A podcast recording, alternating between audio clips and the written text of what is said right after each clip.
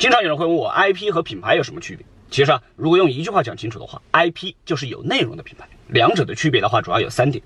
今天讲的内容都是干货啊，大家记得点赞关注。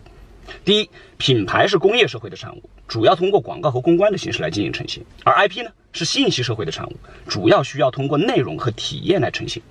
第二，如果说品牌是走脑，那么 IP 就是走心。品牌的终极目标呢，是要占领用户的大脑，像这个脑白金的洗脑；而 IP 它是能够激发出用户心灵深处的需求。像这个漫威的超级英雄情节。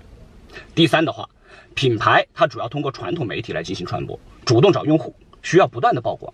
像这个央视的标王。